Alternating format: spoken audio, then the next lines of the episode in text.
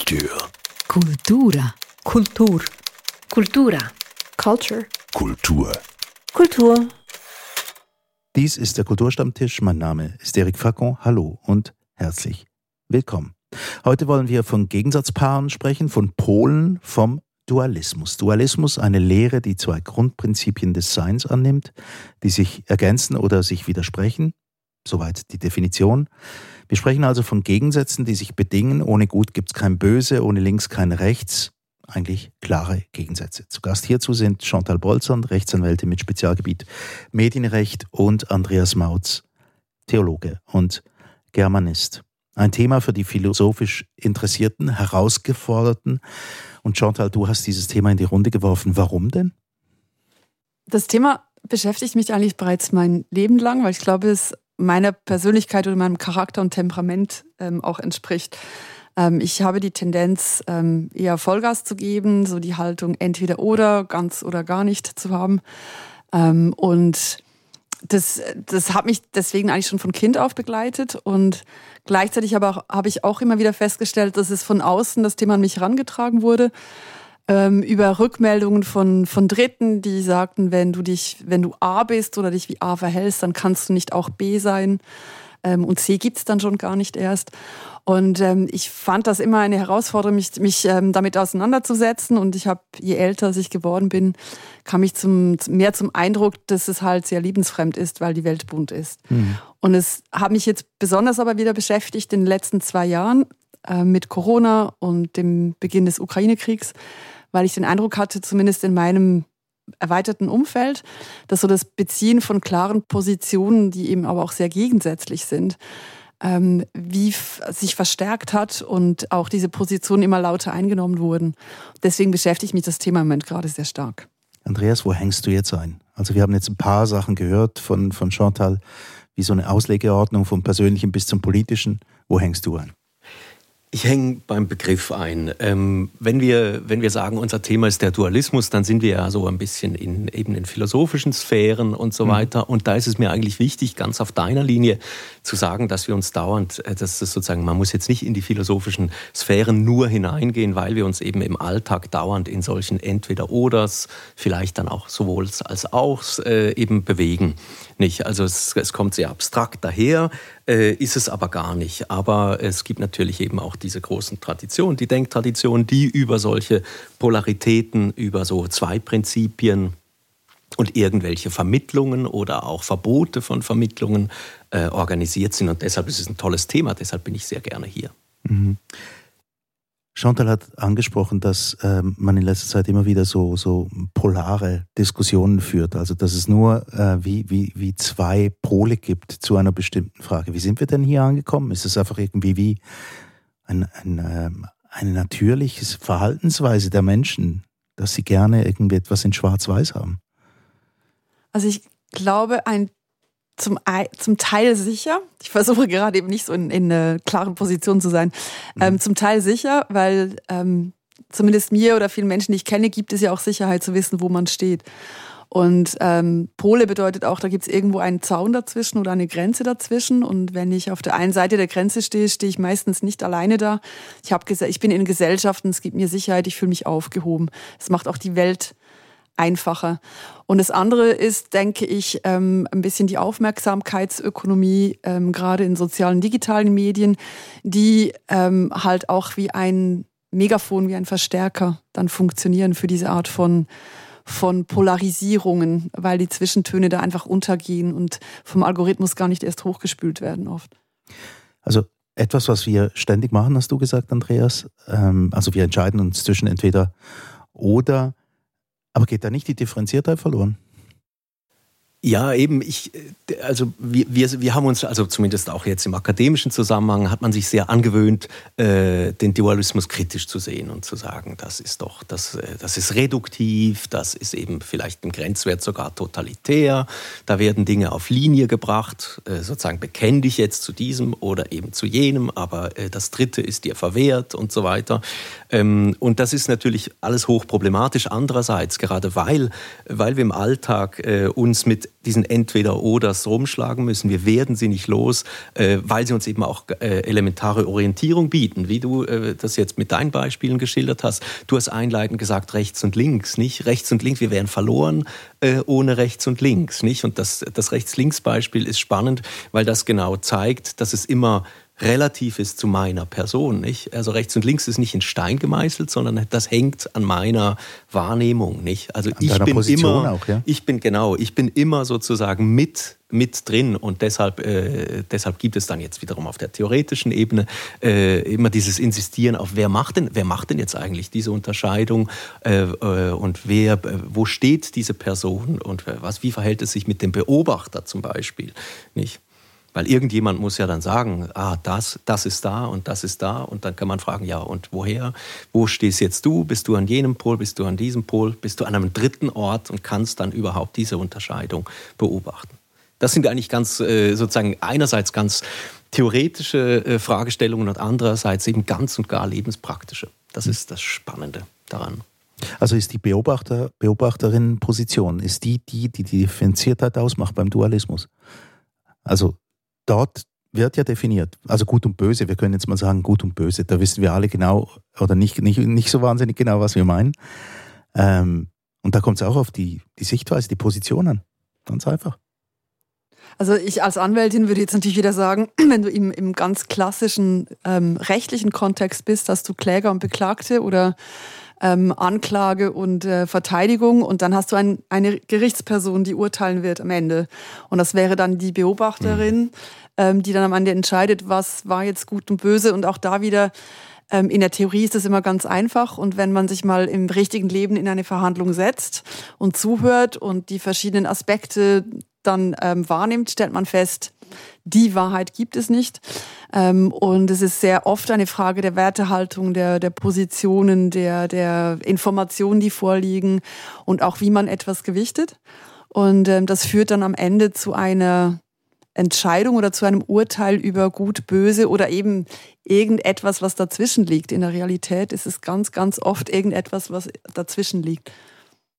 Ich finde das, das juristische Beispiel sehr äh, spannend, weil es uns zeigt, dass es eben auch äh, sozusagen institutionelle Rahmenbedingungen gibt, die, äh, die Spielregeln, wie wir uns in diesen Dualismen äh, bewegen, regeln eben. Und äh, das juristische System, das braucht einen Schuldspruch nicht. Also es gibt einen Kläger, es gibt einen Angeklagten und dann gibt es bestimmte Prozeduren und am Ende gibt es einen Schuldspruch. Das ist ganz durchorganisiert. Ähm, aber ich glaube auch, äh, in anderen Zusammenhängen ist es so, auch das demokratische System äh, lebt ja davon, äh, dass, wir, dass wir dann zum Rathaus gehen und sagen Ja oder Nein. Nicht? Und das, das ist auch ein Dualismus, aus dem wir im eigenen Interesse nämlich im, eben im Interesse der Teilhabe an diesen Prozessen, nicht, nicht aussteigen können. Wir können, da gibt es eine dritte Position. Wir können oder vielleicht auch eine vierte, wir können nicht hingehen oder wir können leer einlegen, aber wenn wir das tun oder auch das andere, dann äh, ist es wie immer so, dass man einfach äh, der Mehrheit gedient hat, nicht? Und das will man ja nicht bei jeder Abstimmung. Das Spannende finde ich ja, wenn du auf Politik zu sprechen kommst, dass es in, im schweizerischen System bei den Abstimmungen ja tatsächlich ist, dieses äh, Ja-Nein oder eben ich enthalte mich oder gehe nicht hin. Aber im restlichen System bin ich persönlich ja sehr dankbar, dass es eben genau nicht so ist. Ich kann ähm, schon nur bei Mehrheitsparteien zwischen ungefähr fünf Parteien, je nachdem, in welche mhm. Ecke der Schweiz ich lebe, wählen. Und die werden dann auch tatsächlich im Parlament vertreten, egal ob wir jetzt von Gemeinden oder, oder ähm, Bundesrat sprechen. Und ähm, da bin ich persönlich eigentlich sehr dankbar, dass es eben nicht ein englisches oder US-amerikanisches System ist, wo du im Ergebnis ähm, zwei wieder Bereiche hast, zwei Parteien hast und du ein bisschen wählst zwischen Pest und Cholera, kommt es mir manchmal vor. ja. ja. Das äh, empfinde ich genauso. Ähm, und ich, auch ich bin dankbar, dass ich jetzt nicht in so einem Zwei-Block-System mich organisieren muss. Äh, und was ja dazu kommt, ich meine, selbst wenn ich äh, dann mein Ja oder mein Nein einlege, dann kann ich dem ja doch auch noch etwas mehr mitgeben. Also ich kann sagen, das habe ich jetzt schweren Herzens getan oder so. Aber es ist tendenziell drauf, oder? ja, oder, oder, auch einfach, oder, auch einfach, im, oder einfach im Gespräch, nicht? Dass, dass ich sage, okay, das ist jetzt nur politisches Kalkül. Ich bin eigentlich, eigentlich äh, habe ich keine Ahnung, wie ich mich da positionieren soll, aber ich lege jetzt mal Nein ein, weil ich, weil das das kleinere Übel ist und, äh, und, und solche Dinge nicht. Also das äh, und vielleicht zeigen auch diese institutionellen Zusammenhänge, sei es die Politik, sei es die, äh, das Rechtssystem oder auch sei es religiöse Systeme, nicht, dass wir, äh, dass die immer eher eine Geschichte haben. Diese Unterscheidungen kommen von irgendwoher und man kann auch immer die, diese Geschichte sich ansehen und kritisch befragen, dass man nicht auf die Idee kommt, das seien so urwüchsige Dinge, naturgegebene entweder oders, äh, die man einfach auch hinnehmen muss. Nicht? Also man kann die, die wurden institutionalisiert und die, und die kann man auch umgestalten. Nicht? Also sprich, es ist kein Naturgesetz, dass wir so denken. Nein, ich glaube, ähm, es ist auch kein Naturgesetz, dass es, ähm, es ist eben nicht so, es ist nicht dual, das Leben ist nicht dual. Dualismus ist eine, ein Hilfsmittel, eigentlich ein, ein gedankliches Vehikel, ähm, das manchmal sehr hilfreich ist und manchmal im Weg steht, aber ähm, ich glaube, mit Natur hat es relativ wenig zu tun, weil wenn ich ähm, aus dem Fenster gucke, ist die Welt eben bunt und nicht schwarz-weiß. Und es gibt die verschiedenen Grautöne und es ist auch für mich, ähm, also selbst in der Natur, wenn ich die Tierwelt anschaue oder wenn man Menschen anschaut, es ist nicht einfach binär. Das ist auch wieder biologisch gesehen ein, ein Konstrukt, das wir uns über mehrere hundert Jahre in Europa und im, oder im sogenannten Westen erarbeitet haben. Aber es ist auch da wieder nicht naturgegeben. Ich finde diesen äh, instrumentellen Aspekt, den du, den du betont hast, das ist mir auch sehr sympathisch, dass man äh, eben gerade weil es, weil die Dualismen so gerne nur gescholten werden, nicht? Also dieses, dieses Prinzip des Draw Distinction, äh, das würde ich sehr hochhalten. Denn erst wenn ich irgendeine Unterscheidung getroffen habe und mich vielleicht auch positioniere innerhalb dieser äh, Unterscheidung, kann ich dann auch weitere Unterscheidungen treffen, kann nuancieren und kann irgendwelche ähm, Zwischentöne sozusagen wahrnehmen und ähm, eben merken, wo ich auch, wo ich gewichten will oder an welchem Pol ich nicht zufrieden bin und weiter ausdifferenzieren will und so weiter. Das heißt, es wäre wie ein, ein Gedankenbaum an und für sich, oder? Also wir unterscheiden mal zwischen gut und schlecht und dann, wenn wir uns für schlecht entschieden haben, dann machen wir wieder eine duale Geschichte draus, darunter. Genau, unter Umständen. Aber ich würde, ich würde immer sagen, unser Leben äh, erfolgt ja so ein bisschen unter Zeitdruck oder so. Also wir, wir, wir sind auch genötigt, Abkürzungen zu nehmen. Äh, und deshalb wird man den Baum nicht unendlich lang machen, sondern irgendwann wird man sagen, ist gut, wir müssen jetzt handeln. Äh, ich muss jetzt eben, Sonntag kommt, ich muss jetzt meinen Wahlzettel ähm, einschmeißen oder ich muss jetzt dieses Gespräch führen. Ich weiß noch nicht so genau, äh, wie ich mich da positionieren will, aber jetzt gilt es eben nicht. Das, äh, so, so, so funktioniert das nun mal unser Leben nicht. Ich finde den Aspekt des Zeitdrucks da auch ganz spannend, weil es ist für mich dasselbe wie beim Thema Vorurteile. Das ist für mich auch so ein Begriff, der, der ist extrem negativ behaftet. Aber auch bei Vorurteilen, egal ob die jetzt negativ oder positiv sind, um wieder bei Gegensatzpaaren zu sein, ähm, ich finde, Vorurteile haben auch wieder etwas sehr Nützliches, weil es ist auch wieder eine sehr hilfreiche Abkürzung, wenn du unter Zeitdruck bist, eine Entscheidung zu treffen aus dem Bauch heraus. Und ähm, aber man, ich glaube, der, der Knackpunkt ist tatsächlich immer, mit welcher Haltung benutze ich diese Instrumente? Ist es mir bewusst, dass es ein Instrument ist? Mhm. Ist es mir bewusst, dass es überhaupt existiert, dass ich es benutze? Und habe ich eine offene Haltung oder mir gegenüber auch eine kritische Haltung, dass mir auch klar ist, ich kann komplett daneben liegen oder ich vereinfache jetzt gerade, ich muss hinschauen und vielleicht, wenn ich die Zeit habe oder ich muss mir die Zeit nehmen, manchmal auch hinzuschauen, um meine Position, meine Gedanken, meine Haltung wieder zu öffnen. Mhm. Eben, es gibt ja so, so Fragen, die man, die man irgendwie schlecht loswerden kann. Nicht? Und, äh, und was jetzt in die jüngste Gegenwart äh, gehört, sind natürlich diese kriegerischen Auseinandersetzungen. Und, das, und da ist es ja jetzt vergleichsweise einfach, ähm, weil kriegerische ähm, Auseinandersetzungen uns eigentlich immer so nötigen, auch Position zu beziehen. Nicht? Und dann äh, gibt es einen Aggressor und es gibt einen, äh, einen Angegriffenen und da liegen die Verhältnisse jetzt in diesem Fall ja erfreulich klar. Ich wollte aber noch etwas, äh, etwas anderes sagen, weil wir vorher ein paar Mal äh, diese Dualität von Gut und Böse hatten. Das ist, also da, da spreche ich jetzt auch etwas als Theologe, ähm, das ist ja wirklich eine spannende Sache, weil es da ganz unterschiedliche Denkmodelle auch gibt, wie man jetzt mit dieser Dualität umgeht. Und ein Denkmodell äh, ist eben gerade nicht ein dualistisches, sondern ein monistisches, dass man, eigen, dass man eigentlich sagt, nee, nee, das, ist, äh, das kommt, das Böse äh, kommt als eigenständig, daher ist es aber nicht. Äh, das war also nicht als Gegensatzpaar, sondern quasi man als sagt, Man sagt, im Grunde gibt es nur das Gute und da, wo etwas böse zu sein scheint, ist einfach die Absenz des Guten. Das wäre sozusagen das, das äh, monistische Argument, dass man einfach sagt, es, ist, es gibt kein eigenständig Böses, sondern nur der Mangel an Gutem sozusagen. Und das, äh, das ist reizvoll, aber es steht natürlich immer im Verdacht, das Böse zu verharmlosen und zu sagen, nee, nee, wir, wir nehmen das Böse eigentlich nur ernst, wenn wir sagen, das ist ein eigenständiges anderes Prinzip und nicht nur sozusagen der Schatten oder die Lücke, die die Absenz äh, eben ausmacht. Also das sind dann so äh, eben jetzt in dem Fall eher theologische Fragen, die äh, oder ethische Fragen, die die sehr spannend sind, wo, wo man auch vielleicht dann auch Mühe hat, sich klar zu positionieren. Nicht? Also weil, weil auch die Kriterien fehlen, um diese Frage ein für alle Mal zu entscheiden. Dualismus als, als vereinfachende Handhabe, um mit dem Leben umzugehen, kann ich nochmal so eine Formel anwenden. Also vielleicht ist Dualismus dort am besten anzuwenden, wenn es um Alltägliches geht, um den Entscheid ähm, Zitronenjoghurt ja, nein. Ähm, ich weiß nicht, ja, bei allen diesen vielen äh, äh, Entweder-Oder-Entscheiden, die wir treffen, Tag für Tag, wir treffen ja Zehntausende solche Entscheiden pro Tag. Gehe ich jetzt links durch oder rechts durch? Schiebe ich den Stuhl dahin oder dorthin? Eben, Zitronenjoghurt oder nicht. Aber das ist, kein, das ist keine dualistische Entscheidung, würde ich sagen. Also der, beim Joghurt habe ich ja, ich gehe in jeden Grob und habe dann doch noch äh, glücklicherweise nicht nur, äh, nicht nur Vanille und Erdbeer. Ja, aber ich kann mich jetzt vielleicht entscheiden, wenn ich nicht genügend Geld habe, sage ich entweder Zitronenjoghurt oder Zwetschgenjoghurt und dann wird es eine dualistische Frage. Also kaufen oder nicht kaufen, würde ich sagen. Das, da, okay. sitzt, da sitzt der Dualismus nicht. Also ich mhm. kann Joghurt oder Joghurt oder Chips oder sowas. Ich werde Chips kaufen, nicht den Joghurt auf jeden Fall.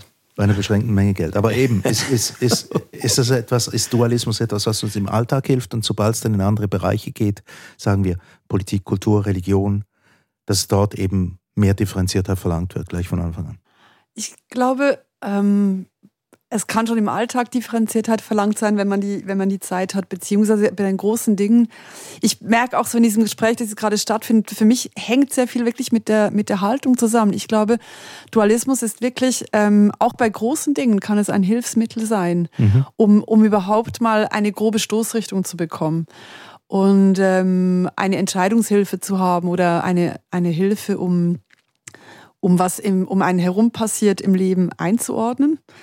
Ich glaube, das Problem fängt wirklich immer an, wenn, wenn man den Eindruck hat, man müsste sich jetzt bei einer Zweierkonstellation zu entscheiden und dann vergisst, dass es noch dritte oder vierte oder fünfte Möglichkeiten gibt.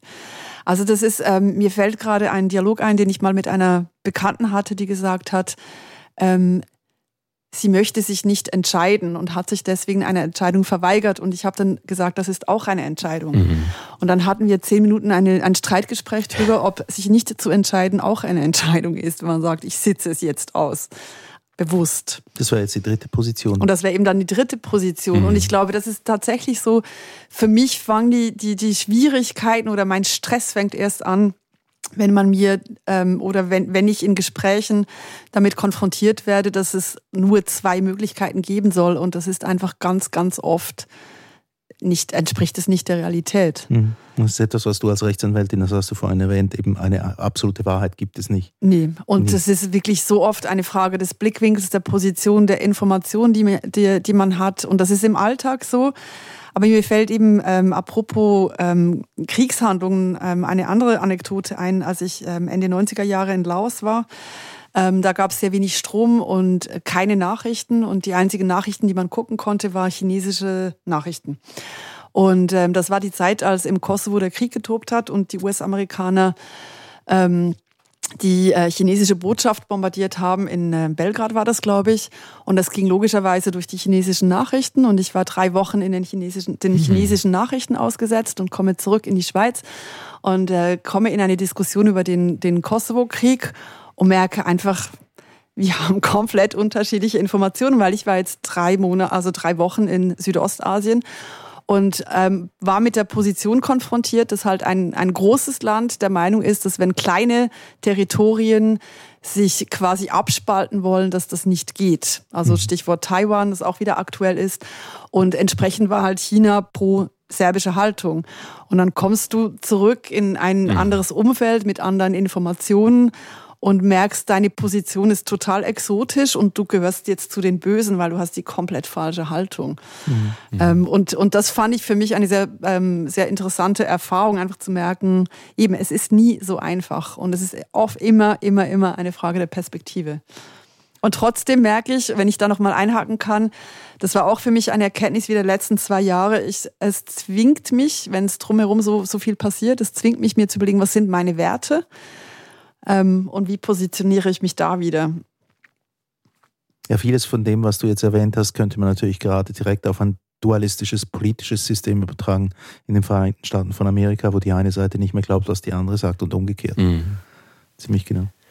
Ähm, ich, ich, finde diesen Punkt enorm wichtig. Nicht? Also es gibt, es gibt diese Unterscheidungen, aber man kann sich zu diesen Unterscheidungen auch nochmal verhalten. Äh, und das kann man sehr, da gibt es die, eine große Freiheit. Nicht? Man kann nicht diese, auch diese sozusagen Begriffe der Tradition, die kommen so ein bisschen über uns, aber wir können sie nochmal anders auslegen und so weiter.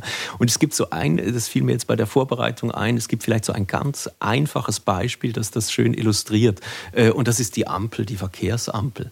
Die ist ja im Grunde auch dualistisch organisiert. Es gibt, es gibt grün, dann fahre ich und es gibt rot, dann fahre ich nicht. Und soll gelb. Ich, soll ich zumindest nicht fahren. Nicht? Aber es gibt auch Orange. Nicht? Äh, und das Orange ist eigentlich äh, die spannendste Farbe, nicht? weil sie den, den Übergang vom einen zum anderen, und zwar eben in beide Richtungen, äh, nicht, äh, signalisiert. Nicht? Und man kann sich, also vielleicht ist, ist, wäre das sozusagen vielleicht so ein Denkbild oder so etwas dafür, man kann, man kann entweder vom Grün herkommen oder man kann vom Rot herkommen und das Orange als die Vermittlung sich denken. Oder man kann sagen, ich denke vom Orange her. Nicht? Und, und das ist sozusagen, und dann geht es in, äh, und von da zu den anderen Farben, die ganz klare Handlungsanweisungen sein sollen, zumindest. Äh, die man aber auch ignorieren kann. Die man auch ignorieren kann. Wenn man kann, die Konsequenzen tragen möchte. Genau. Aber dieses Orange ist ja auch der Moment, wo man sich wirklich entscheiden muss für eine der beiden anderen. Fahre ich jetzt oder halte ich an? Trotzdem. Das ist so der, der Moment, der Entscheidungsmoment quasi. Genau, ich noch und, Gas und, oder und Chantal, Chantal gibt dann Gas. Das ich habe die Tendenz, dann, dann genau. Gas zu geben. Ja. genau. Und du eher nicht. Hey, ich weiß nicht. Das, äh, also ich, ich, spüre da eine gewisse Verwandtschaft. Ich glaube, ich würde auch in manchen Fällen Gas geben äh, und in anderen dann eben nicht. Also das ist auch die Grenze dieses Bildes nicht. Äh, aber ich glaube, es gibt Leute, die eher sozusagen vom, vom Orange her denken und von da zu Rot und Grün gehen. Oder es gibt eher die von, die von eher Rot her denken oder eher von Grün her denken und dann das Orange vielleicht auch so etwas gering schätzen als weder noch und so weiter. Also ich mag Orange als Farbe ja eigentlich gar nicht, aber als Haltung ist es mir eben, je älter ich geworden bin, sympathischer geworden. Das war ein bisschen so das, was ich eingangs meinte. Ähm, ich, bin, ich bin sehr von diesen Entweder-Oder-Geschichten für mich selber weggekommen, weil mhm. ich fand, es ist für mich Freiheitsbeschränkung, wenn ich das, wenn ich so aufs Leben blicke oder wenn ich mich so verhalte. Und ähm, ich finde es eben auch tatsächlich dann im Alltag, in Diskussionen, beim Arbeiten, in allem, was ich sehe, tue, wahrnehme, extrem spannend, ähm, sich auf die Facetten auch zu konzentrieren, Details wahrzunehmen, zu schauen, was sind so die Zwischentöne und dadurch in Gesprächen auch versuchen zu verstehen, woher eben die anderen Menschen, mit denen ich gerade zu tun habe, kommen. Vielleicht noch so ein Punkt, nochmal eher so von der Wissenschaft her. Ist, äh, in den letzten Jahren gibt es eine, ein ganz hohes Interesse eben an äh, nicht nur Dualismen zu verstehen, sondern eben auch Dualismen äh, zu kritisieren. Und deshalb ist, äh, gibt es auch so eine große theoretische Prominenz des Dritten. Nicht? In Konstanz gab es einen Graduiertenkolleg, äh, Figuren des Dritten. Ähm, und da, die machen ganz spannende ähm, Beobachtungen dann eben, wie eben auch so dritte Instanzen sozusagen überhaupt erst diese Dualitäten ermöglichen und so weiter. Wäre und das das Orange? Das wäre das Orange, das wäre das Orange zum Beispiel nicht, genau. Aber äh, äh, ein Beispiel, an dem man sich sehr schön äh, klar machen kann, ich glaube, wir sind ja auch so ein bisschen fasziniert von unentschiedenen Dingen, die genau diese klare Ordnung aufsprengen. Und das kann man vielleicht an der Popularität der Figur des Zombies äh, äh, sich klar machen. Nicht? Also der Zombie, der Zombie äh, ist ja sozusagen lebt nicht mehr, aber ist auch er ist sozusagen weniger als lebend, aber er ist mehr als tot. Nicht? Und die und Zombie-Serien sind unglaublich populär. Und ich glaube, das beschäftigt uns sehr, weil es uns erlaubt, uns mit, mit diesem, dieser Dualität von Lebend und Tod, können wir, daran, da können wir uns abarbeiten daran. Nicht? Und, äh, und der Zombie ist, äh, ist, ist eben spannend, weil er, weil er äh, also in gewisser Weise auch mit dem Tod konfrontiert, weil die Zombies sind ja uns, äh, uns Lebenden, als die wir uns dann immer sehen, äh, ist er ja immer feindlich äh, gesinnt. Nicht? Also der Zombie will aus mir auch ein Zombie machen. Aber das wäre dann wieder jemand, der mich auf seine Position ziehen möchte, sozusagen. Ja, aber eben in dem Fall wäre es eine Mittelposition, würde ich, also würde wieder, ich sagen. Wieder mit dem Stichwort Orange. Ja. Könnte man wieder, auch der Zombie gehört in die orange Zone. Genau. Ähm, jetzt aber äh, trotzdem, also was mich noch wundernehmen würde, also wir, wir, wir haben es ja alle schon gemerkt, irgendwie wir mögen auch duale Systeme, weil sie uns das Leben wirklich vereinfachen äh, könnt ihr dann auch verstehen, dass sich Leute eigentlich so ziemlich überall ähm, wohler fühlen, weil alles andere würde ja bedeuten, diesen, diese dualistischen Systeme, diese binären Systeme zu verlassen, heißt ja immer auch Komplexität annehmen. Und dann wirds Leben einfach komplizierter. Könnt ihr verstehen, dass Leute da verstört reagieren auch? Also erleben wir ja immer mehr auch gerade mit, mit, äh, mit äh, eben Gender-Definitionen und so weiter und so fort. Ist das ja gerade ein wirklich wichtiges Thema. Also ich verstehe es absolut, ehrlich gesagt, dass das ähm, Stress bedeuten kann, ähm, aus, aus unterschiedlichen Gründen. Was ich aber nicht verstehe, ist, dass man sich dann auf diese einfache Position zurückzieht.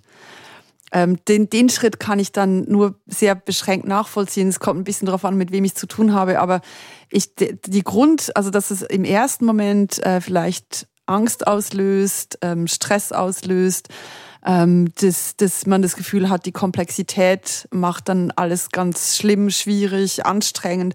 Das kann ich schon nachvollziehen, ja. Man weiß nicht mehr, wie man sich zu verhalten hat und was man sagen darf. Es ist auch einfacher, glaube ich. Es ist hilfreich, wenn man Vorbilder hat, wenn man einem Weg folgen kann. Und je größer die Auswahl an möglichen Vorbildern ist, umso anstrengender kann es werden. Man muss vielleicht auch besser wissen, oder spüren, wo man so ungefähr hingehören möchte oder sich einen eigenen Weg pfaden, das ist anstrengend. Also deswegen, nein, ich verstehe das durchaus, dass man, dass man sich, ähm, dass einem das ähm, Angst machen kann, wenn diese, diese Pole verlassen werden. Ja, äh, es geht, würde ich auch so beschreiben. Ähm, und ich glaube, es gibt noch so äh, sozusagen ein Grenzwert äh, bei, also der bei der Pluralisierung, nicht? Also äh, die, die, Geschlechter sind jetzt natürlich das, äh, das naheliegende Beispiel, nicht? Und da würde ich sagen, äh, kommt man dann eben irgendwie auch so aus praktischen Gründen an eine Grenze, wenn man sich dann überlegt, äh, also äh, sozusagen klassisch am Bahnhof ist immer noch, es gibt die Damentoilette und es gibt die Herrentoilette und dann gibt es das Modell der Unisex-Toilette jetzt und so weiter. Aber wenn man, wenn man dann sagt, ja, okay, wie, wie ist, es, ist es damit allen wohl ist, brauchen die dann alle auch noch ihre individuelle Toilette oder eben heben wir das völlig auf? Also da hängt, das ist ein banales Beispiel, aber die, der, der, die praktische Umsetzung von solchen Unterscheidungen, äh, die kann unter Umständen dann ganz kompliziert, kontrovers und auch vielleicht auch unmöglich werden, nicht? Ich glaube aber, sehr viel hat damit zu tun, dass man sich wieder, ähm, also es gibt, glaube ich, da wieder zwei Aspekte. Ich glaube, organisatorische oder auch rechtliche Rahmenbedingungen das ist Handwerk. Das kann man lösen. Da muss man mal ein bisschen sich die Mühe geben, durchzudenken, verschiedene Bedürfnisse wahrzunehmen, ähm, äh, verschiedene Eckpunkte zu gucken. Das ist ja lösbar. Ich glaube, der Hase liegt eben im Pfeffer. Wem ist es wohl? Du hast das, das Wort, äh, du hast diese, diese Aussage gebraucht. Und ich glaube eben, durch wieder Wertehaltung oder auch durch Ängste, die man hat. Also bei den Toiletten ist so ein Klassiker, der in den Diskussionen immer wieder kommt. Als, ähm, und einfach historisch als kleines Mädchen wurde mir immer gesagt, auf Bahnhofstoiletten musst du gucken, ähm, dass kein Kerl in einer Kabine auf der Damentoilette woanders ist, weil das ist gefährlich. Also quasi öffentliche Toiletten sind gefährlich als Frau. Und dass du dann halt gewisse Bereiche als geschützten Raum mhm ähm, vermittelt bekommst oder vermeintlich geschützten Raum, das ist so drin und das bedeutet bei ganz vielen solchen Diskussionen kommen eben solche Ängste und ähm, es gibt Menschen, die mich bedrohen oder es gibt ähm, hygienische Gründe oder was auch immer. Einfach, es gibt ganz viele Aspekte, die dann, die dann reinspielen und das macht es ja kompliziert. Die Organisation wäre relativ einfach. Ähm, so gesehen. Und, und ähm, ich glaube, auch da wieder geht es darum, habe ich den Blick auf die Menschheit, dass ich, wir haben vorhin Gut und Böse gehabt, dass mal so grundsätzlich kann man einander verstehen, man muss sich vielleicht ein bisschen miteinander auseinandersetzen und man kriegt dann, man sieht dann den gemeinsamen Nenner und findet sich. Ähm, oder muss man sich eben wieder abgrenzen und spaltet sich in kleine Grüppchen in dieser Pluralität und versteht sich da auch wieder als ich gegen die anderen oder ich und die anderen sind die anderen. Ja, äh, mein Punkt, ich weiß nicht, also ich bin, bin nicht hundertprozentig glücklich jetzt. Äh, mein Punkt mit den, äh, jetzt an diesem Toilettenbeispiel gezeigt, wäre, ich glaube, es gibt, also man kommt nicht aus diesem Dilemma raus, dass, äh, dass man irgendwie dann mit Mehrheiten und mit Minderheiten operiert. Und dass, dass man sagen muss, das ist eben die Mehrheit. Das, äh, und der muss man irgendwie gerecht werden. Und, und wie lange ist das zulässig vor allem, dass, ja, dass die ja, genau. Mehrheit genau. und etwas was, prägt? Und, und, was macht man, was macht man mit, der, mit der Minderheit, die sich dann eben benachteiligt, unwohl etc fühlt, nicht? Und was kann man da, was kann man da anbieten? Und wo wird der Cut gemacht? Also wer, welches Geschlecht kriegt noch eine Toilette? Und wo sagen wir dann einfach, also Leute, das geht jetzt echt zu weit hier, nicht? Oder eben, um dein Beispiel zu bringen, kann man nicht einfach die Unisex-Toilette ein, richten und alle setzen sich hin. Also da eben deswegen sage ich, glaub, ja. und die Frage bei der Mehrheit, also ich, ähm, ich, ich, ähm, ich sehe das völlig. Die Frage ist ja immer, wen schließt du in die Mehrheit ein? Genau. Und ist das, was mal eine Mehrheit war, immer noch die genau. Mehrheit oder müsste sich das eigentlich verändern? Also das Thema auch Teilhabe, wie, wie setzt man das zusammen? Und ich glaube, das ist dann wieder ähm, das Thema, aber ich sehe das auch so, du musst ähm, das Risiko, wenn du vom Dualismus weggehst, um wieder bei diesem Begriff einzuhängen oder von zwei Gruppen, ähm, ist, dass du ganz eine große Zersplitterung hast und vielleicht auch dann fehlende Verbindungen hast. Und jede, jede Gruppe findet, ähm, sieht eigentlich nur sich und tritt gar nicht mehr in Dialog mit, mit allen anderen oder betont auch wieder eher Unterschiede genau. ähm, als Gemeinsamkeiten. Ja. Ist das nur ein persönlicher Eindruck oder seht ihr das auch so, dass solche Diskussionen in letzter Zeit, die ja äh, auf der einen Seite haben wir diesen Aufbruch oder man fängt an, ähm, irgendwie sich Gedanken zu machen, dass es vielleicht Leute gibt, die nicht in dieses binäre System passen und dass es gleichzeitig wie so eine Gegenbewegung gibt, jetzt nicht nur was Gender angeht, sondern auch sonst in ganz vielen Diskussionen vermehrt wieder auf so dualistische Systeme gesetzt wird, gut, schlecht, äh, das ist richtig, das ist falsch. Habt ihr den Eindruck auch? Oder ist das etwas, was wir aus der Ferne, aus den USA beobachten und vielleicht noch aus Großbritannien und dann denken, okay, okay, das ist denen ihr Problem?